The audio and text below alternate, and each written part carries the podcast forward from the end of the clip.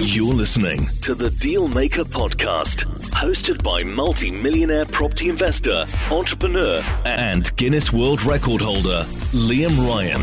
Discover how to start, scale, and grow your business. Become a better negotiator, create more opportunity, and make massive profit so you can live the life of your dreams.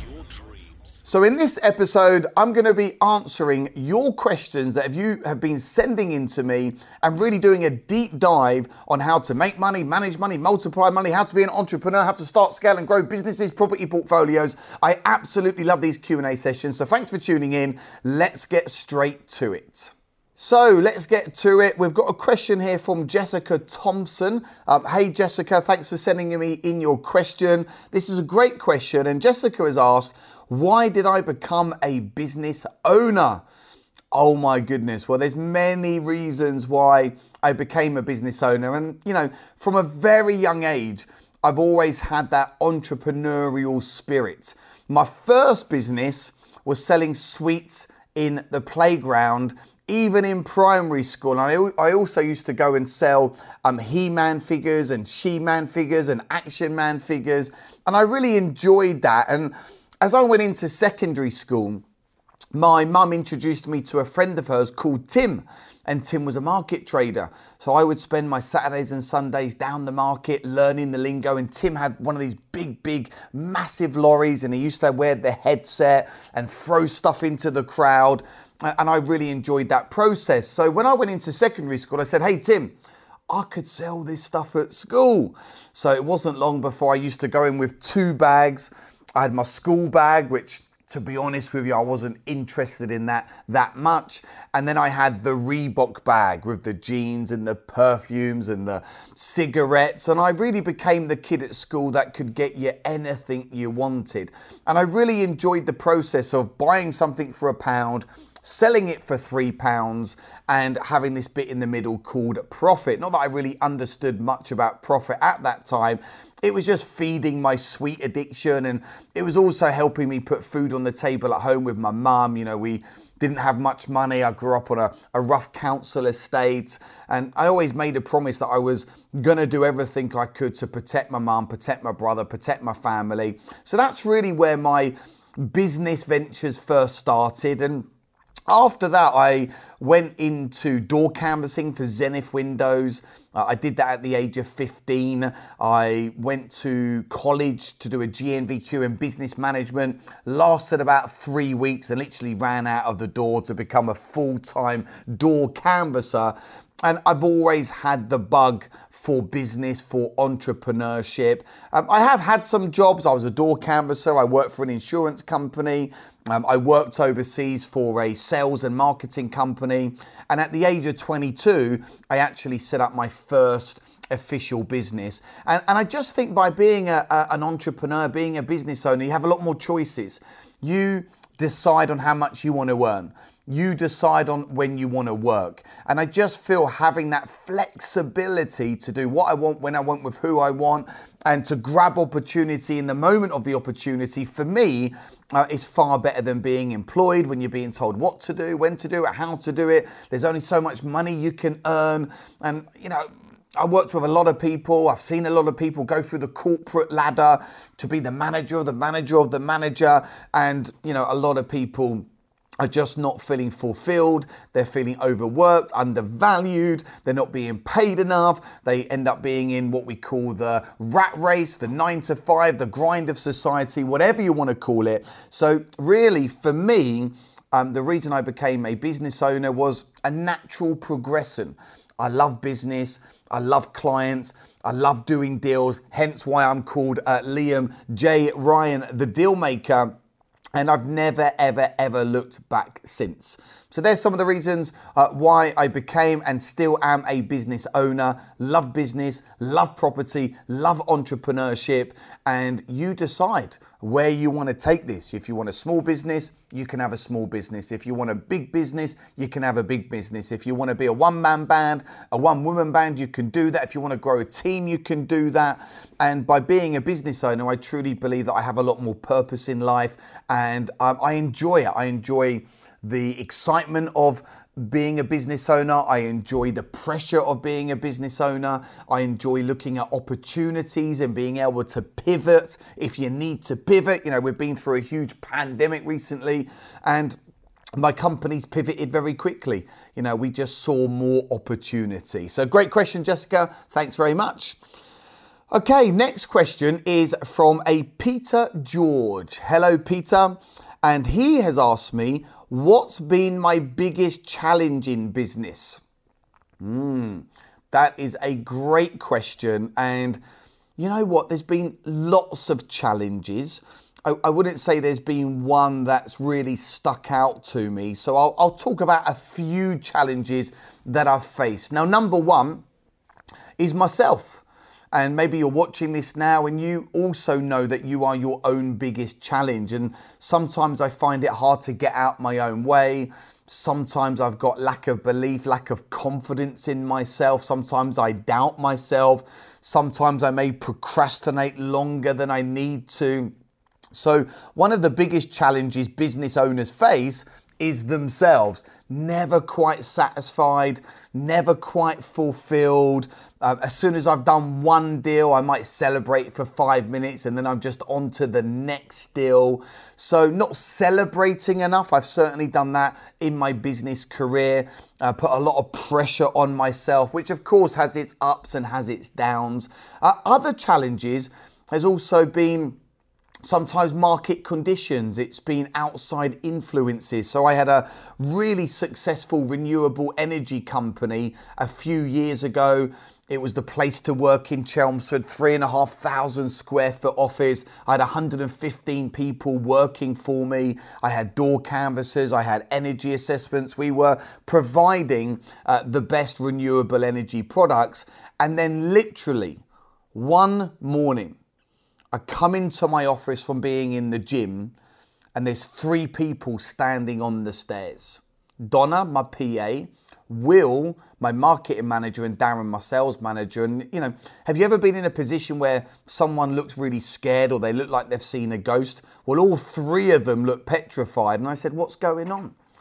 So they hurried me into my office and they said the government have made the announcement. And what the government did was they made an announcement that they were going to be slashing the feed-in tariff for renewable energy for homeowners and business owners. And I don't know if you can think of a time where you were given some bad news, but it was literally a split second, but felt like eternity. I almost felt like I was in the Matrix. And I knew in that moment that this business was not scalable. It wasn't sustainable and you know I was forced to close that business down.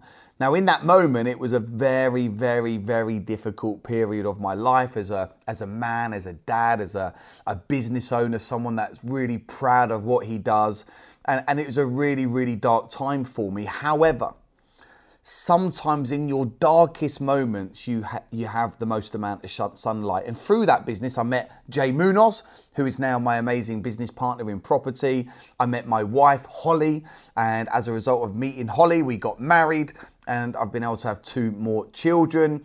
Uh, Ivy who's now 5 and Winter, who's uh, 20 months, which has been amazing. It's been amazing. So uh, that was a challenge. I've also had some challenges with some previous business partners. Uh, one of my business partners in my mid 20s um, tried to take the company away from me. Uh, he was uh, a bit of bad work, and that really affected me. I was in my mid 20s, I was full of life, full of excitement, full of positivity. But to have someone try and steal your business uh, was a really, really difficult period. But look, here, in all businesses, anything worth getting there's always going to be some challenges, and it's no different than going on a date. If you have a bad date, you keep dating until you find, hopefully, the love of your life. So you can't allow challenges that have happened or will happen hold you back from being successful. And if anything, these challenges have made me the entrepreneur, the business owner, the property investor that I am today. Great. Next question. Uh, question from Gary Brooks. Hi, Gary. Big shout out to you, my man. And he says, um, Does your wife and children support you? Hmm. Now, maybe, Gary, you're in a position where your family don't support you. That's an assumption. Maybe there's other people tuning into this right now where you feel that your wife, your husband, your family, your friends, your children are not giving you the support that you want. And here is the thing you have to do this for you initially. You are the most important person in your life in terms of wanting to go to that next level. And sometimes it's your nearest or dearest that will hold you back. And for many, many years, I just wanted to please everybody else. And here's the thing in order to be successful in business, you cannot please everybody. And as an entrepreneur, you have to say, you know what? I'm not going to listen to your crap anymore. I'm going to go and hang out with some new people. I've got a great idea. I want to get into business, and you have to lead from the front. Now, I'm not saying go and get a bloody divorce this afternoon. I'm not saying you can't hang out with your best mate anymore, but you're going to live their life or you're going to live your life. Now, I'm very fortunate. Holly, my beautiful wife, she does support me. My children very much support me. Uh, one of the reasons why I do what I do and is part of my big why is that I want my wife and my kids to be super proud. I want to be the difference that makes the difference, not only in my own life, but also in their life. But the reality is the following if my wife did not support me, I would be doing this anyway. And that is the bottom line. We'd either end up getting a divorce or not, not, not ever getting married, and I'd find somebody else. And I get a lot of people, they say, man, you know what? My wife, my partner, my kids, all they say is, hey, I work a lot. Well, well yeah, I work a lot. You know, that's how you met me. That's what I do.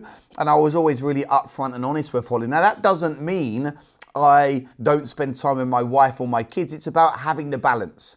So I spend lots of time with Holly. I spend lots of time with my kids. So the key thing, right, to get your family, your wife, your children, whoever on board is to get them to understand the vision and also get them to have a say in how they want their life to be, what's their vision, and then create something that is a win win for everybody. So I just want to give a big shout out to Holly and my beautiful four children. I love you to bits. Thank you for being so supportive, and um, I hope I am doing you proud.